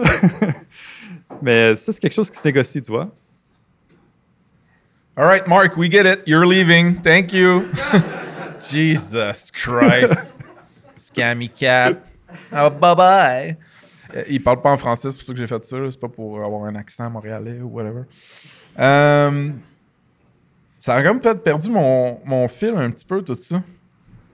OK, oui. Est-ce que tu as l'impression que les fondateurs, de façon générale, sont pas assez structurés dans leur comptabilité, leur finance, leur légal, leur IP, leur RH. As-tu. Parce que nous, c'était notre cas, là. Mais nous, mm. on était. On voulait pas vendre. Fait qu'on était assez cowboys sur certaines affaires. Ça a quand même pris du temps, genre, aller chercher les documents, les mettre à la bonne place, remplir le data room, toutes ces affaires-là. Là. Ouais, non, il faut se préparer. Puis être nous autres, c'était l'inverse parce qu'on était hyper structuré. Là, avec l'équipe de feu que j'avais, il avait structuré ça, puis tout était, vraiment structuré. Chez Chronos, ça? Ah, ouais. ça, ça a quand même bien été, mais ce que je trouve qu'ils sont non, je dirais, euh, j'en vois toutes les couleurs, là, honnêtement. J'ai vu une compagnie qui n'était même pas capable de trouver ses certificats d'action puis de prouver qu'il était propriétaire de l'entreprise. Puis j'ai vu des compagnies qui sont plus structurées que nous. OK, ouais. Fait que euh, non, je pense pas que ça. Je pense que ça varie. Ça dépend des gens qui. All right. On va bouger vers la fin. Puis après ça, on va ouvrir pour des questions, genre 10 à 20 minutes, dépendamment il y en a combien. Euh, mais avant qu'on se quitte, j'ai deux questions. La première, est-ce que tu as changé d'idée sur quelque chose dans les cinq dernières années? Oui. Euh, une des choses les plus difficiles à être entrepreneur, je pense, c'est que c'est de gérer. Comment dire? Je pense qu'il y a des gens qui pourraient témoigner de certains comportements que j'avais. J'essaie d'éviter de créer des déceptions, de faire de la peine, puis de protéger tout le monde. Puis tu peux pas protéger tout le monde. Des fois, Mm. les gens se mettent les pieds dans les plats. Des fois, ça ne fit plus. Puis il faut prendre les décisions alignées sur les, les, euh, les intérêts de l'or- l'organisation. Mm. Puis des- en essayant de protéger trop de gens, ben, tu fais, as un impact négatif autour. Mm-hmm. Fait que je pense que changer dans mon cas, c'est de dire, ben, des fois, il faut accepter, puis rapidement euh, avancer, puis laisser, pas laisser des gens tomber, mais ne pas surprotéger certaines personnes qui sont des grandes personnes, des adultes, qui peuvent faire, prendre leurs propres décisions. Là. Ouais, ça Donc, beaucoup. accepter de, de casser des œufs en faisant une omelette, je pense que ça fait partie de la, la nature des choses. Ça, pour moi, ça a été euh, difficile. Euh, c'est pas toutes les transactions qui sont parfaites. Des fois, les, les- les- quand tu achètes une entreprise, il y en a qui sont laissés derrière. Des fois, il y a, dans l'intégration, il y a des. Nous autres, nous autres, quand on, a- on achète, on ne fait pas de mise à pied, on ne fait rien de ça, mais il y a quand même des fois un peu d'attrition, puis tu fais comme Colin, ça- ouais, Ouais. mais ça fait partie de la vie. Là. Words of wisdom. Je te finis tout ça avec une dernière question, mais y a-tu des personnes, des entrepreneurs ou des compagnies au Québec qui t'inspirent ces temps-ci? Oui. Ben, je travaille beaucoup plus à l'international qu'au Québec. Mais si tu me dis donne le Québec, je pense que je vais sélectionner, si je peux me permettre, la ville de Québec. On est Tu à peux. Québec, on est des gars de Québec. Euh, Fait oui. que, euh, soyons un petit peu. Oui. Il y, a- il y a des gens que, que j'admire beaucoup qui ont des entreprises mondiales comme euh, Martin Thériault d'Edify ou euh, Optel avec Louis Roy ou d'autres. Mais c'est vraiment au niveau de la, de la- de la communauté SaaS. euh, je pense qu'une personne que j'ai admirée durant des années, puis que, on a suivi un parcours similaire, c'est Steph Guérin de Dash 10, qui a eu son exit récemment. Puis Colin, ils ont monté ça de zéro.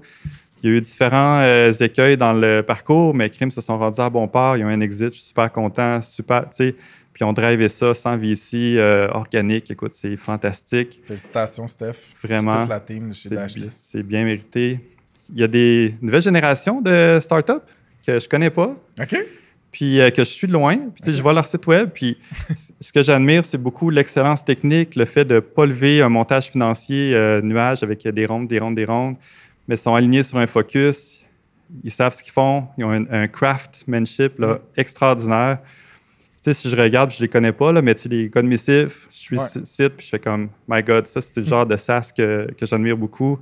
Euh, Kimobi, qui est une autre Ouais. euh, startup que je connais pas, que ben, je connais pas les gens, mais je Ouais. connais l'entreprise, puis j'admire ce modèle-là, Mm. honnêtement. Là.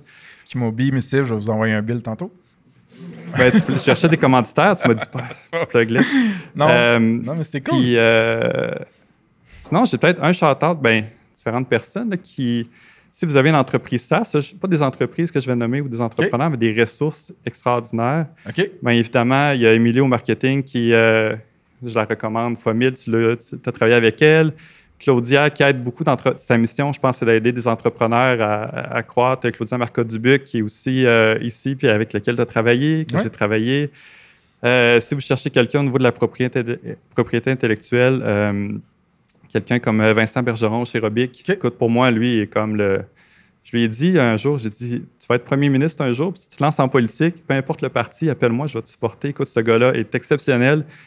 Il fait des contrats SAS, là. C'est un magicien, c'est de l'art. là. Le contrat SAS qu'il nous avait fait, là, c'était comme je l'ai, je l'ai encore sur mon mur, c'est une œuvre d'art pour moi. Puis euh, c'est ça, c'est des, des gens comme ça là, qui, sont, qui, qui- qui ont fait partie de mon parcours, qui sont exceptionnels, qui sont disponibles, je pense, à, à plusieurs entrepreneurs SaaS. Puis privez-vous pas d'aller chercher des gens comme ça qui sont allumés et qui sont les meilleurs de l'industrie. François, ta riche expérience, ta sagesse, euh, tes histoires, j'apprécie à 100% que tu sois venu sur le pod. Merci beaucoup. Merci à toi, merci à tout le monde.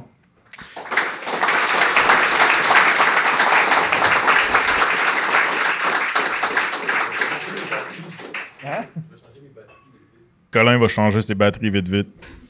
Est-ce qu'on peut quand même commencer les lignes pour la question ou tu tu comment? Si jamais vous avez des questions, il y a une ligne audio dédiée aux questions qui est juste là, derrière Raph. Et puis, euh, dans le fond, ça va faire partie du podcast. Fait que euh, je vous invite à y aller, honnêtement. Si jamais il y a zéro personne qui y vont, mettons, ça va être un petit peu awkward, mais je vais être capable de survivre à ça aussi. Euh, c'est sûr que là, la mouvance puis tout ça, euh, de- de- de- de- de- comment dire, dans l'espace-temps, c'est peut-être compliqué. Mais euh, parfait, ben, j'ai fini de filer l'air avec n'importe quoi que je disais. Fait que, what's up, man? Yes, euh, bonjour, Marc-Antoine de Likeabee, Shameless Plug, plateforme de mise en relation pour travailler à temps partiel. question pour toi, on a dit tantôt que 9 founders sur 10 à peu près restent pas dans le deal ou restent pas dans la business après le deal. Toi, tu as dit que, bien évidemment, tu es encore ici, donc tu es resté après le deal. Y a-tu des choses en particulier qui fait que tu es resté ou y a-tu quelque chose dans le deal que tu as vu, à ah, ce deal-là, ça va faire en sorte. Tu sais, quand tu as magasiné ton deal, est-ce que tu t'es dit, ce deal-là, ça va faire en sorte que je vais pouvoir rester dans la compagnie à long terme ou c'est juste arrivé par hasard? Excellente question. Ouais. Prochaine? Euh, non, écoute, ben, moi, je cherchais ça. Je cherchais pas un exit. Je voulais une transition vers quelque chose de plus grand. Puis, aller chercher, tu sais, la, compagnie Ecosoft a été fondée par Louis Romero, qui fait 30 ans qu'il fait ça, il est parti de zéro, fait que, tu sais, c'est une compagnie canadienne, les mêmes valeurs. Puis pour moi, tu sais, je cherchais une transition vers quelque chose de plus grand. Puis, euh, tu sais, honnêtement, ça a été difficile au départ, ça a été un ajustement, mais comme j'avais cette mindset-là de dire, ben, tu sais, mon, oui, j'ai un exit, mais mon vrai exit, ça va être avec Ecosoft. Euh, on s'est donné le temps, puis je me suis donné le temps, puis j'ai appris, puis tout ça, puis on a appris. Puis on a trouvé un rôle qui était vraiment adapté pour moi. Puis aujourd'hui, d'être, faire partie de l'équipe exécutive d'EcoSoft, puis grossir l'entreprise au niveau mondial, ça me donne une perspective puis une expérience que jamais je trouverais dans, dans une compagnie plus petite. Puis je l'apprécie à chaque jour. Là, on, les dossiers qu'on travaille, puis euh, la complexité, puis l'environnement. Euh, je sais pas, quand tu discutes, on ouvre un bureau à tête dans tel pays ou tel pays, puis comment on, adresse tel marché euh, en Europe. C'est super excitant pour moi, puis j'ai cette chance-là de voir ça. Fait que j'ai trouvé ma place, mais initialement, je n'étais pas prêt à un exit, puis je voulais, plus. Puis honnêtement, demain matin, je ne pas, je partirai pas une nouvelle start-up. J'ai des phases de croissance là, qui sont surtout entre 15 et 30 employés, là, ouf, c'est, euh, je suis pas prêt euh, à ça. Fait que, qu'est-ce que tu ferais? T'en achèterais une? 50, euh, c'est le fun. 15, 20, non?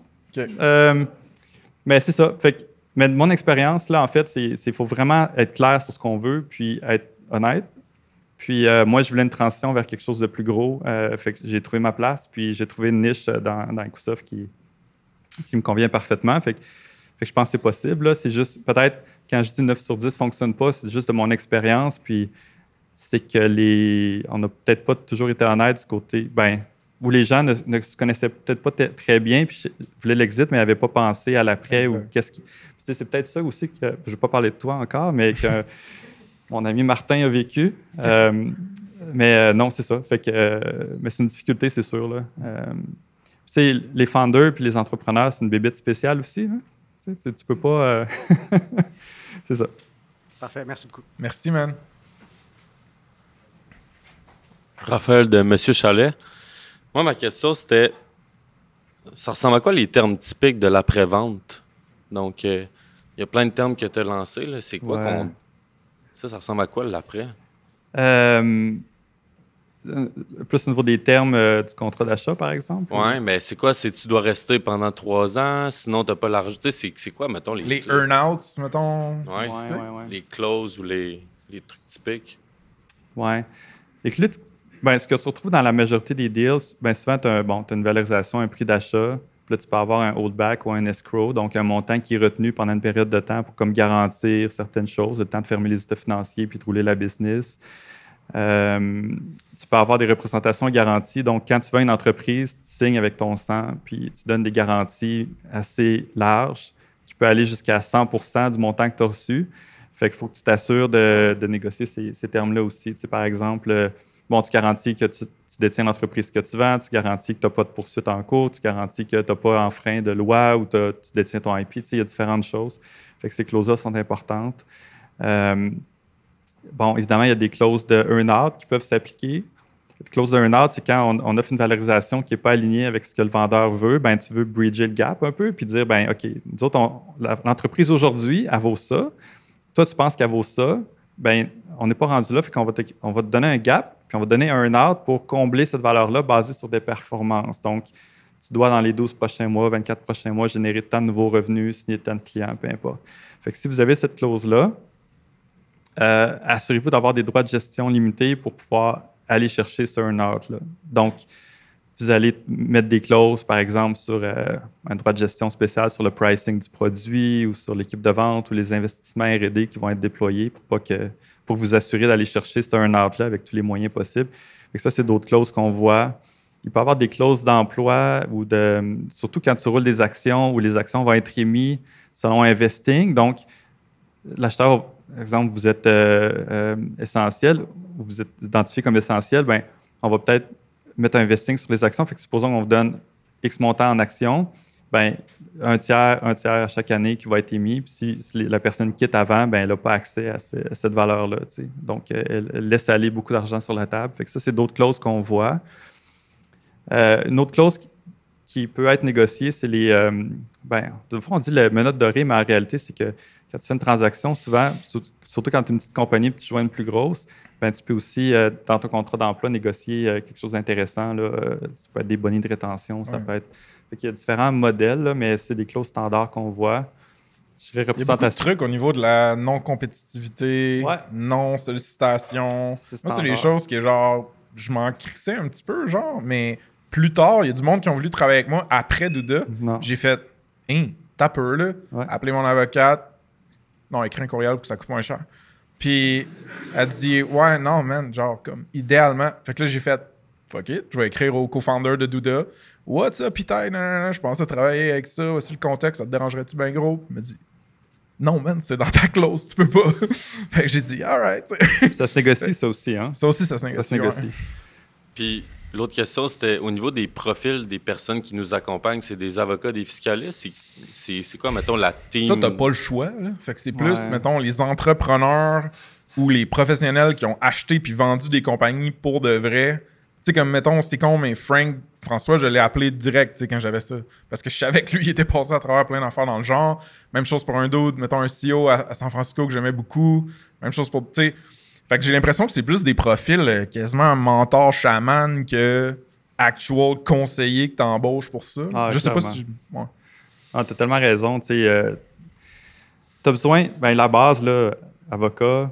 Euh, mais c'est ce qui manque des fois, c'est ben, le volet fiscal. Il faut s'assurer d'avoir un fiscaliste. Il faut s'assurer d'avoir quelqu'un qui est passé par là du côté business, qui, en a vu puis qui connaît un petit peu les pièges. Qu'est-ce qui est négociable aussi? Parce que quand tu n'as pas euh, cet accompagnement-là, ton non-compete, est-ce que tu peux le négocier? Est-ce que c'est logique de demander euh, de le réduire? Est-ce que ça se fait? Est-ce que c'est market?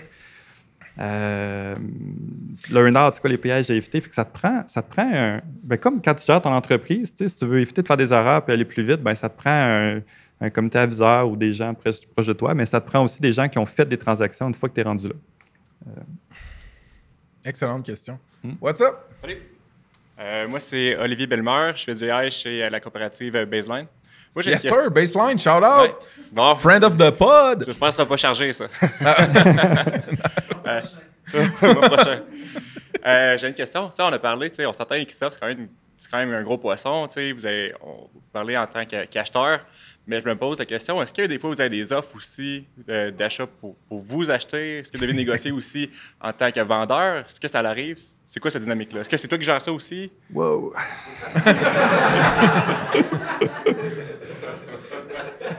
c'est toi qui voulais moi sur le podcast. Excellente question. Euh, comment je peux répondre à ça? Euh, quand, quand tu as une entreprise canadienne, québécoise, puis tu atteins un certain niveau de revenu, mettons, on va dire un 10 millions, tout d'un coup, tu deviens sur le radar des, euh, de pas mal de compagnies, surtout aux États-Unis, puis le téléphone sonne, mais il sonne pas à peu près. je pense que tous ceux qui ont eu des SaaS, quand vous êtes rendu à 5 millions, puis vous commencez à apparaître ces radars, là, poup, poup, là, vous avez des rapports, là, mm. le téléphone sonne pas mal. Mm-hmm. Puis là, ça, ça, peut être un piège. Fait que nous autres, on, on est rendu quand même 1000 employés. On est une des rares compagnies de notre taille qui n'a pas été achetée. Puis une des raisons, c'est qu'on est accompagné par des EDC Canada, Investissement Québec, Fonds d'action, eux autres, leur mission, c'est pas que les compagnies changent de propriété puis aillent aux États-Unis. Fait que nous, quand on reçoit des appels pour dire, ben, vous à vendre, on dit, ben, vous autres, combien euh, on peut vous acheter? fait qu'on n'est pas à vente. Fait qu'on est vraiment pérenne. Mais oui, le téléphone sonne pas mal. Euh, quand tu niche, tu es profitable, tu as une certaine taille, les compagnies d'envergure mondiale euh, t'approchent. Mais pour nous autres, c'est même pas une question. Puis on est comme. C'est ça, les, si on avait un private equity puis un VC, ça, ça serait à la limite pas notre décision, puis on, probablement on aurait, été vendu il y a longtemps, mais en, ayant des investisseurs qu'on a choisis, qui sont patients, qui ont une vision très long terme, ils vont être avec nous tant qu'on a de la croissance, ben on est comme protégé, puis on, peut, on peut se débrouiller dans le marché, puis être l'acquéreur. Puis je pense que le Canada encourage et a besoin de compagnies qui restent canadiennes puis qui croissent à l'international pour amener beaucoup de valeur au pays. Fait que euh, on, fait partie de ces, compagnies-là qui sont accompagnées, puis euh, ça nous donne un bon, euh, bonne protection. Top notch réponse. Excellente question, merci. On va en prendre comme deux, trois autres. Là. Puis après ça, on va, on va se lever les fesses de nos sièges. Salut, c'est Dominique Goulet, sans emploi, fait que tu n'as pas besoin de charger personne pour ça, sans emploi depuis? Vendredi passé. Ah. Oh! Ben, je suis sur mon severance package, fait que je suis correct. T'es correct. Euh, euh, François, on en a parlé euh, ensemble personnellement plusieurs fois, là, mais tu as parlé que ta job, c'est 80% de gérer de l'émotif. Mais toi, quand tu as du Chronos, y a-tu un moment là, que tu t'es dit, oh shit? y a-tu un moment, oh shit, qu'est-ce que j'ai fait là? Pourquoi je vends? Qu'est-ce que je fais? Est-ce que mes employés vont passer au travers? Comment ça va se passer? Y a-tu un moment où tu t'es dit, je suis en train de faire la bonne affaire? Oui, non, mais constamment, tous les jours. Puis, tu sais, mon but, c'était. Euh, nous autres, on a vécu. Ben, moi, c'était un rachat d'associés. J'ai monté un financement pour le racheter. Il y avait déjà toute cette transaction-là. Puis, dans les entreprises, ben, tu le sais aussi, c'est que tu as des phases, tu as une phase croissance. Puis là, tu as un plateau, puis là, il faut t'investir, puis tu remettes des billes pour aller chercher une autre phase de croissance. Puis c'est jamais un hockey stick, c'est souvent plusieurs hockey sticks. Puis où on était rendu chez Chronos, ça faisait 15 ans, gros financement, racheter toutes les actions. Je prenais vraiment l'entreprise au complet. Puis là, j'avais une équipe de gestion fabuleuse, je n'ai parlé tantôt. Mais là, OK, gros financement, puis là, il faut que je réinvestisse, puis je reparte. Puis là, moi, ce qui a été le déclic, ce qui a fait en sorte que j'ai jamais regardé en arrière, c'est, ben, c'est euh, euh, ma femme m'a dit, tu sais, on, a deux jeunes enfants, tu trimes dur depuis 15 ans, est-ce qu'on est qu'on se relance? Est-ce que tu veux vraiment te relancer dans, comme de zéro quasiment, même si on était à un bon niveau? Puis euh, j'ai réfléchi, je dit, ouais, OK, on a peut-être fait le tour. Puis là, ce déclic-là, famille, a, joué beaucoup. Puis c'est dur de, regretter une décision quand euh, finalement tu peux finalement passer du temps avec tes enfants, puis respirer un peu, puis éviter d'avoir. Tu sais, c'est quoi, là, quand tu es entrepreneur, tu as tes clients, tes, employés, tes actionnaires, tout le monde sur le dos, puis des investisseurs en plus, ça, devient euh, sur euh, le long terme. Puis aussi, ben, sais, Chronos, on avait besoin d'un plan de croissance, de faire des acquisitions pour consolider le marché. Je n'avais pas les moyens de réaliser ça, mais Ecosoft avait la même vision puis avait les moyens. Ça a donné des opportunités à plein de gens chez nous. Puis euh, il y a des employés numéro 2, 3 chez Chronos qui sont avec nous aujourd'hui encore. Euh, même il y a des anciens qui viennent puis ils disent Hey, on revoit des gens qui sont qui étaient chez Chronos à l'époque, qui sont encore chez Ecosoft après cinq ans. Fait qu'on a ouvert plein d'opportunités. Tu sais, quand on parlait de ce qui a changé, c'est qu'il y, a certains secteurs qui sont plus difficiles. tout ce qui est partagé comme marketing, finance, RH, ça, c'est dur. Mais l'équipe de développement, je pense qu'on a réussi. Ça, je ne savais pas. Là, cette partie-là était plus touchée. La partie de développement, je pense qu'on l'a bien protégée. Puis ça a ouvert plein d'opportunités à tout le monde. Fait que, je pense qu'on a quand même été gagnant. Puis je ne regarde pas en arrière parce que ma décision était basée sur beaucoup la famille, puis offrir des opportunités aux employés. Fait que c'est un peu ça euh, qui fait en sorte que j'ai pu regarder devant, puis euh, jamais regretté ma décision finalement. Bonjour! Ouais, je vais essayer. Allô! Je touche à bout de bras. Euh, salut! Ouais, tu veux-tu me l'organiser? J'ai l'air fun. Concentre-toi, Ludo? Pourtant, j'ai des talons. Euh, salut, euh, je m'appelle Darina. moi, je suis une conseillère en gestion, puis en ressources humaines surtout. Puis, je suis pas encore dans l'univers des SaaS, mais je suis bien intriguée par tout ce qui se passe. Puis, j'avais deux questions. tu sais, quand on fait une transaction, il y a le volet, justement, tu sais, on ne sait pas toujours si le founder va rester. Est-ce que toi, tu t'organises pour parler, mettons, justement, à l'autre strate de manager, puis tu t'insistes pour leur parler ou tu es capable de faire une transaction sans? Première question. Puis j'en ai une autre après, mais vas-y avec ça si tu veux. Puis, euh, non, non, je t'écoute. Vas-y avec Puis deuxième question. Euh, je pas je m'attendais, mais j'avais des, très hautes attentes. Là, c'est quand même comblé. Mais ce que je comprends, c'est que si on veut, euh, mettons, fusionner, acquérir, etc., c'est comme notre réseau qui permet ça. Y a-tu d'autres trucs? Comment on fait, mettons, que moi, je sais que je suis pas quelqu'un qui part de zéro les choses. Moi, j'aime ça, les les scaler, j'aime ça les monter. Que moi, je serais plus du genre à acheter, acquérir, fusionner. Mais le marché, tu sais, le marché secret, là, le marché caché, il existe. Comment on fait pour y accéder à part avec des méchants bons contacts? Et bien sûr la communauté là, qui est ici. OK. Ben, premier volet de la question. Ouais. Oui, tu veux te rendre au management parce que Ouais. c'est là que tu vas avoir l'heure juste, honnêtement. Là. ça. Puis, euh, tu peux pas te rendre au management trop vite. Il y a un certain processus, il y a un NDA en place. Puis, quand le, management, notre haute direction, te laisse accès au management, c'est que tu es déjà rendu à un niveau de, sûreté que tu vas closer. Parce que c'est dur de revenir en arrière après, puis, veux, veux pas, tu sais, ça commence à se parler, puis il faut que tu penses au plan d'intégration. Fait que tu veux y aller le plus tôt possible, mais tu veux pas y aller trop tôt non plus. Mais clairement, ça fait partie des, euh, du due diligence. Puis, il faut avoir un bon sound check du management qui parfois te réserve des surprises que vraiment. Là. fait que euh, c'est ça. Puis, du côté du vendeur, il faut laisser aller un petit peu puis euh, laisser le management s'impliquer dans la transaction parce que c'est tellement de travail, tu peux pas faire ça tout seul. faut t'impliquer ton équipe de direction. Moi, je l'ai impliqué, puis euh, sans eux, il n'y aurait jamais eu de transaction parce que c'est tellement intense, tellement difficile que tu dois avoir ton équipe. Fait qu'il faut que tu aies une équipe vraiment proche, puis tu aies confiance, puis que les gens soient matures, puis, puis t'embarques avec eux. Puis du côté de l'acheteur, ben, c'est clairement un, check qu'on doit faire. Là. Même des fois, on parle aux clients, on appelle les clients, même vers la fin du processus, là, il y a des entrevues qu'il faut faire, puis on parle à des partenaires. Fait que ça va loin. Euh, deuxième volet, bon, le marché secret, j'ai peut-être exagéré. Dans le fond, il faut juste être connecté aux bonnes personnes, puis que tu sois un acheteur sérieux, puis qualifié, puis eux vont t'alimenter parce qu'ils veulent réussir des ventes. Puis il faut que tu te positionnes, tu sois crédible, puis que tu un, un historique.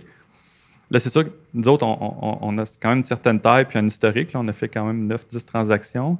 Si tu te lances, puis tu dis, ben, je veux faire des transactions, peut-être l'idéal, c'est, euh, oui, tu peux te présenter auprès de, de différents courtiers. Là. Tu appelles l'introduction, on va luncher. Mais l'idée, c'est vraiment de réseauter, je pense, dans la communauté, puis d'être alerte, puis de, de discuter. Là. Fait que, euh, Bon. moi, c'est comme ça, je le ferais. Là. C'est ça le grand secret. Fait que c'est parfait. Ben, c'est, dans- C'est- ça la vie en général. Hein. Il y a- il y a- c'est, c'est pas la M&A qui est un secret, c'est la vie. Il faut, faut réseauter, puis les opportunités viennent avec les gens qu'on connaît. Un emploi, l'entreprise, des clients. Euh, tu sais, toi, ton podcast, c'est beaucoup du réseautage. C'est la même chose. Là. Merci. Merci. All right. T'en aurais une, Oli? Shoot! All right. Oli de Spectrum et Apollo 13. Je suis curieux de savoir, tu as dit que tu as commencé un peu comme dev, puis là aujourd'hui tu es M&A international. tu sais. À, quand tu as vendu Chronos, étais-tu déjà prêt à t'embarquer dans ce rôle-là? T'as-tu fait de quoi euh, pour te former ou c'est vraiment l'expérience un peu au cours de, de Chronos qui, t'a préparé à ça?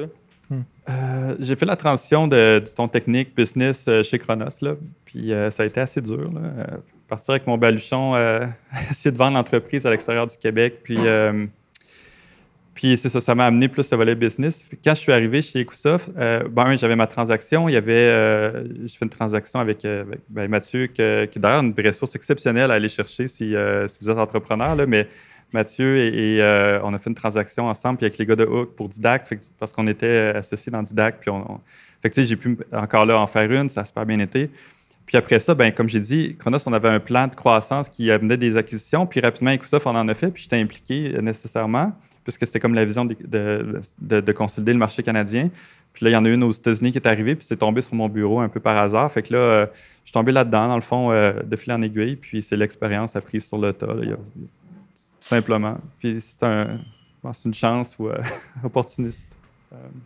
Ça n'a jamais été une carrière que j'envisageais, mais, mais c'est fascinant comme, honnêtement, c'est un emploi qui est fascinant là, parce que tu travailles avec des humains, puis je vois tellement de compagnies puis d'histoires, c'est, ça m'alimente au max. All right. Merci à tous.